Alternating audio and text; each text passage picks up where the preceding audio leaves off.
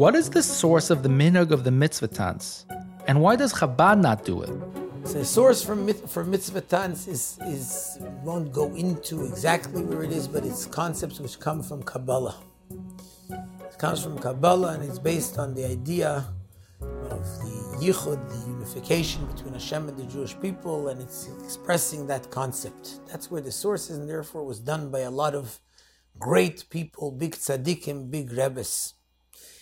In fact, by the Rebbe's Chasana, the Rebbe's Chasana was in Poland, um, but the Rebbe's parents weren't able to come to the Rebbe's Chasana.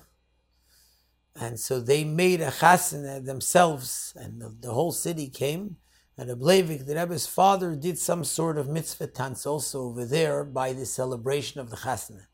That's why it's called mitzvah tanz, and that's the reason for why it's done. And we'll see it by a lot of Hasidic courts that it's done. However, the Rebbe says about it a very interesting words. The Rebbe says that we find even with regards to a matzeva. A matzeva was the way that in the time of the Avos, they used to daven, they would put a big stone which sort of made, served as something to gather people together in order to daven to Hashem.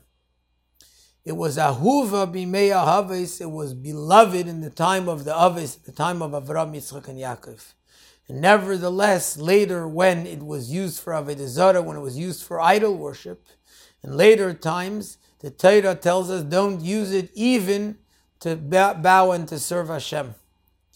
And a similar concept, the Rebbe says that was regarding the mitzvah tan, since there's a yeridas hadoros, since the generations have gone down, there's been a decline in the generations.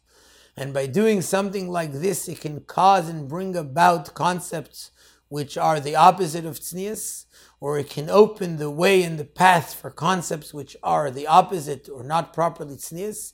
And therefore, the Rebbe says, even though it's something which was beloved and it comes from Kabbalah and it was beloved in the old times, but in our time, for the same reason, we should rather stay away and distance ourselves from it because we see that it could reach and it could bring to something that's um, not proper, that's not with, within the realms of, of proper tznius.